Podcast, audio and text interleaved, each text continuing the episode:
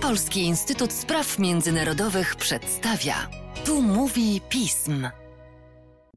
Dzień dobry, podcaście Polskiego Instytutu Spraw Międzynarodowych witam Państwa, ja, czyli Łukasz Jaśna. Zastanawiałem się nad kolejnym tematem podcastu i jak się okazuje mamy, proszę Państwa, sporo letnich remanentów. Wyjazdy urlopowe i słuchaczy i naszych analityków powodują, że o wielu sprawach nie powiemy, albo nie powiedzieliśmy przynajmniej w odpowiednim momencie, a tymczasem są to rzeczy, które będą miały codzienny wpływ i to nie tylko na tych z nas, którzy interesują się polityką, ale również na nas wszystkich. A właściwie bardzo duży wpływ na wielu tak zwanych zwykłych Polaków ma Chorwacja i jej sprawa, bo jest to, i tak się okazało po pandemii, również jeden z najpopularniejszych kierunków dla nas Polaków, aby pojechać sobie za granicę na wakacje, bo i kraj o cudownym klimacie i wspaniałej historii, a z drugiej strony słowiański, podobny. Polacy do Chorwacji jeżdżą, płacą tam kunami, chorwacką walutą z bardzo długą tradycją, bo jeszcze umocowano w Królestwie Chorwacji przed zjednoczeniem z Węgrami w wieku XII-XIII. Tymczasem okazuje się, że Chorwacja, tak to już jest z tymi niewielkimi państwami na wschodzie Unii Europejskiej, jest na dobrej drodze do przyjęcia euro. W lipcu przystąpiła do mechanizmu kursów walutowych, który to członkostwo poprzedza. A osobą, która nam wyjaśnić może, czy to już bezpośrednio do tego przyjęcia euro prowadzi do zmiany dla nas wszystkich przy przyszłorocznych ewentualnych wykacjach w Dubrowniku czy Splicie, jest nasz specjalista od spraw bałkańskich i zachodniobałkańskich, Tomasz Żornaczuk, którego witam bardzo serdecznie. Cześć Tomku. Cześć Łukaszu, dzień dobry Państwu. No i co się właśnie stało? Bo wiadomo, mechanizm kursów walutowych, konwergencja, różne słowa, które czasami uchodzą za taką unijną nowomowę, ale to ma jednak bardzo realne znaczenie. Faktycznie ten mechanizm kursów walutowych, czy europejski mechanizm kursów walutowych, w skrócie tak zwany ERM2, to jest, można powiedzieć, taka poczekalnia do euro. Otóż przyjęcie do tego mechanizmu powoduje, że uruchamiają się takie cztery kryteria konwergencji, które kraj kandydujący czy aspirujący do członkostwa właśnie w Unii Walutowej, do przyjęcia euro jako swojej waluty, musi spełniać przez co najmniej dwa lata. I to pierwsze kryterium konwergencji, to ERM2, czyli formalne powiązanie kursu kuny z, z euro, w zasadzie dla Chorwacji nie stanowi problemu, bo przy okazji ustalono ten kurs na około 7,5 kuny za jedno euro, ale stałym wymogiem jest to, aby te wahania nie przekraczały 15%.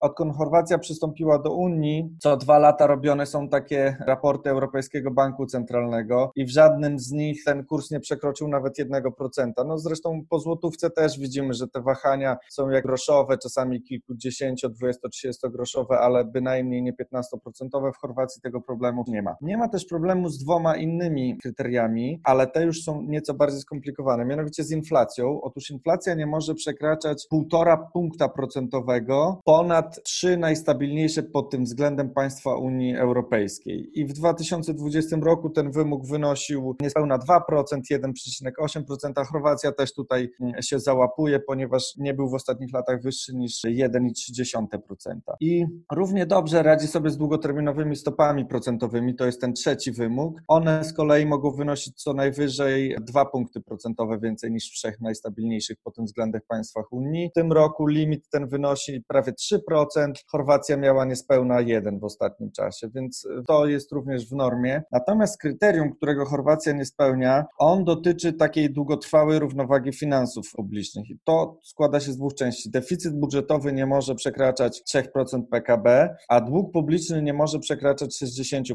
PKB. To przypomnijmy, że na polskim podwórku jest to unormowane konstytucyjnie, ale w większości państw europejskich czy w ogóle na świecie takie zapisy nie istnieją. Więc jeżeli chodzi o deficyt budżetowy, to szczerze mówiąc, ostatnio Chorwacja miała nawet nieznaczną nadwyżkę, prawie 1%. Natomiast ten dług publiczny spadł dzięki y, dyscyplinie finansowej i koniunkturze gospodarczej do 70 kilku procent w marcu tego roku. Jeszcze 4 lata temu wynosił około 87% i rząd przed wybuchem pandemii zakładał jego dalsze ograniczanie w oparciu o zwiększenie konkurencyjności i rozwój gospodarczy i tak dalej. Natomiast no, musiała nastąpić nowelizacja budżetu, tak jak w większości czy wszystkich w zasadzie krajach Unii Europejskiej w związku z pandemią i powrócono do tego E, odsetka sprzed czterech lat, niemal 90%. No to niestety oznacza, a jeszcze dodam, że to może być nie ostatnia korekta budżetu, ponieważ te faktycznie przewidywania Komisji Europejskiej są takie, że w Chorwacji będzie jeden z największych spadków PKB w tym roku. Wśród wszystkich państw unijnych będzie on dwucyfrowy. No jakie to ma znaczenie dla przyjęcia euro? No jeżeli nie możemy już teraz zacząć odliczać tych dwóch lat, w ciągu których te wszystkie cztery, bo one wszystkie cztery muszą być jednocześnie spełniane, kryteria konwergencji będą właśnie spełnione, no to nie możemy liczyć na tak szybkie przystąpienie Chorwacji do Unii Walutowej i do przyjęcia euro, na, na jakie wskazuje rząd. Otóż rząd ma ambicje takie, żeby prowadzić euro w 2023 roku, czyli powiedzmy od połowy tego roku przez dwa lata spełniać te kryteria, a później kilka miesięcy potrzeba na taką procedurę przyjęcia, żeby, żeby wszystkie kraje zatwierdziły, ustaliły ostateczny kurs kuny i, i tak dalej. Chodzi o, mówiąc tak najprościej, podpisanie do dokumentów. Natomiast ponieważ ten dług faktycznie wynosi w tej chwili no, znacząco powyżej 60%,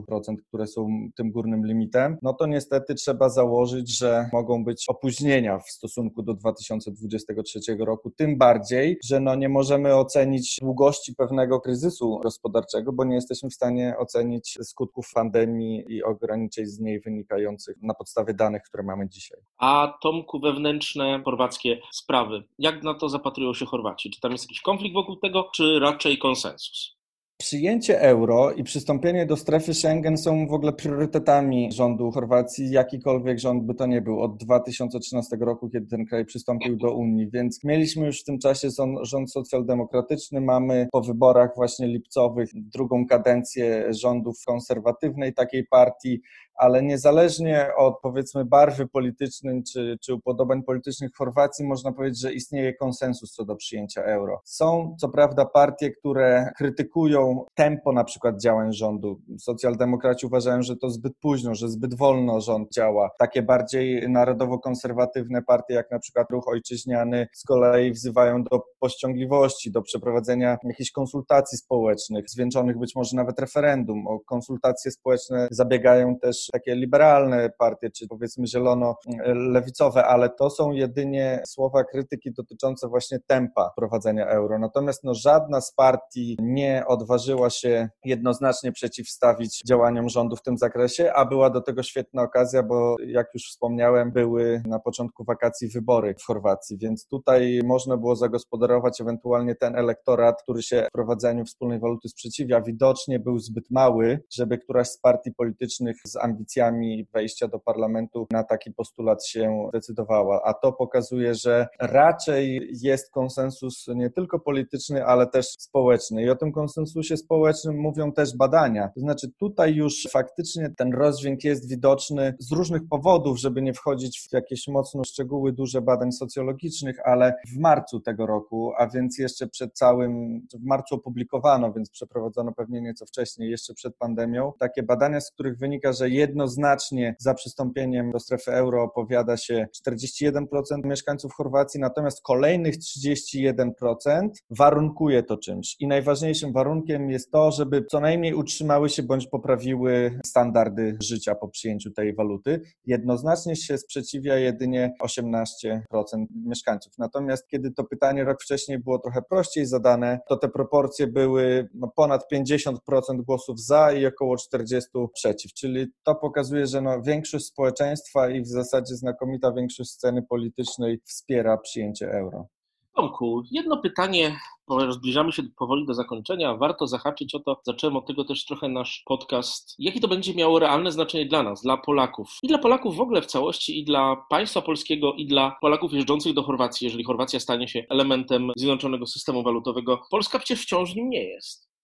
Tak, to prawda. No, to trochę zmieni faktycznie ustawienie takie polityczne, bo nie tylko gospodarcze, chociaż politycy chorwaccy wskazują, że jest to decyzja czysto gospodarcza, że to wynika z, z tego, że po prostu korzyści gospodarcze znacznie przewyższają e, zagrożenia dla gospodarki w związku z przyjęciem euro. Natomiast ja podejrzewam, że chorwaccy politycy mają też świadomość politycznych konsekwencji. Wśród politycznych konsekwencji, no na przykład jest chęć wzmocnienia regionalnego Chorwacji Otóż z jednej strony ma to co najmniej politycznie zrównać Chorwację z mniejszą Słowenią, mniejszą o połowę demograficznie, ale właśnie bardzo zintegrowaną z Unią, między innymi przez wspólną walutę, a z drugiej, no, zbudować jakąś przewagę nad, czy umocnić się wobec państw wyszehradzkich, z którymi Chorwacja współpracuje w ramach współpracy środkowoeuropejskiej, które to kraje są większe od Chorwacji, a przypomnijmy, że z państw wyszehradzkich tylko jedno, e, Słowacja jest członkiem strefy euro. No i z drugiej strony oczywiście ma to zwiększyć przewagę taką polityczną nad sąsiadami z Bałkanów Zachodnich, w tym przede wszystkim Serbią, która jest głównym rywalem regionalnym Chorwacji. Ale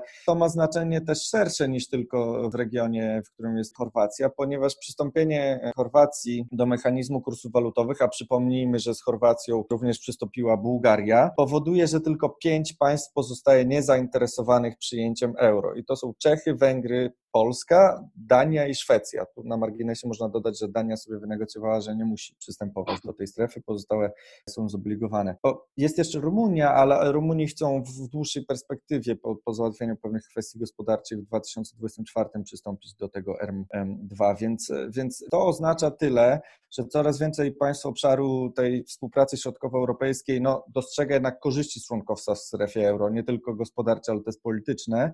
No i tutaj wygląda na to, że większość tych państw po przystąpieniu Chorwacji i, i Bułgarii, które współpracują i w ramach Trójmorza i innych inicjatyw środkowoeuropejskich, znajdzie się właśnie wśród państw, które używają euro, a to oczywiście może spowodować, że i łatwiej im będzie współpracować gospodarczo. I także to, że ściślej zintegrowane z Unią Europejską państwa środkowoeuropejskie w debacie o wyzwaniach gospodarczych no, będą być może częściej podzielać stanowiska państw strefy euro niż swoich partnerów, e, na przykład z państw wyszehradzkich. Zobaczymy oczywiście, jak będzie, a Państwu w związku z tym polecam obserwowanie tekstów Tomka Żornaczuka i innych specjalistów od Środkowej Europy z jego grupy u nas na stronie pism.pl, bo tam te sprawy monitorowane są na bieżąco. Tomku, dziękuję Ci bardzo i do usłyszenia w kolejnym podcaście. Dziękuję, do usłyszenia.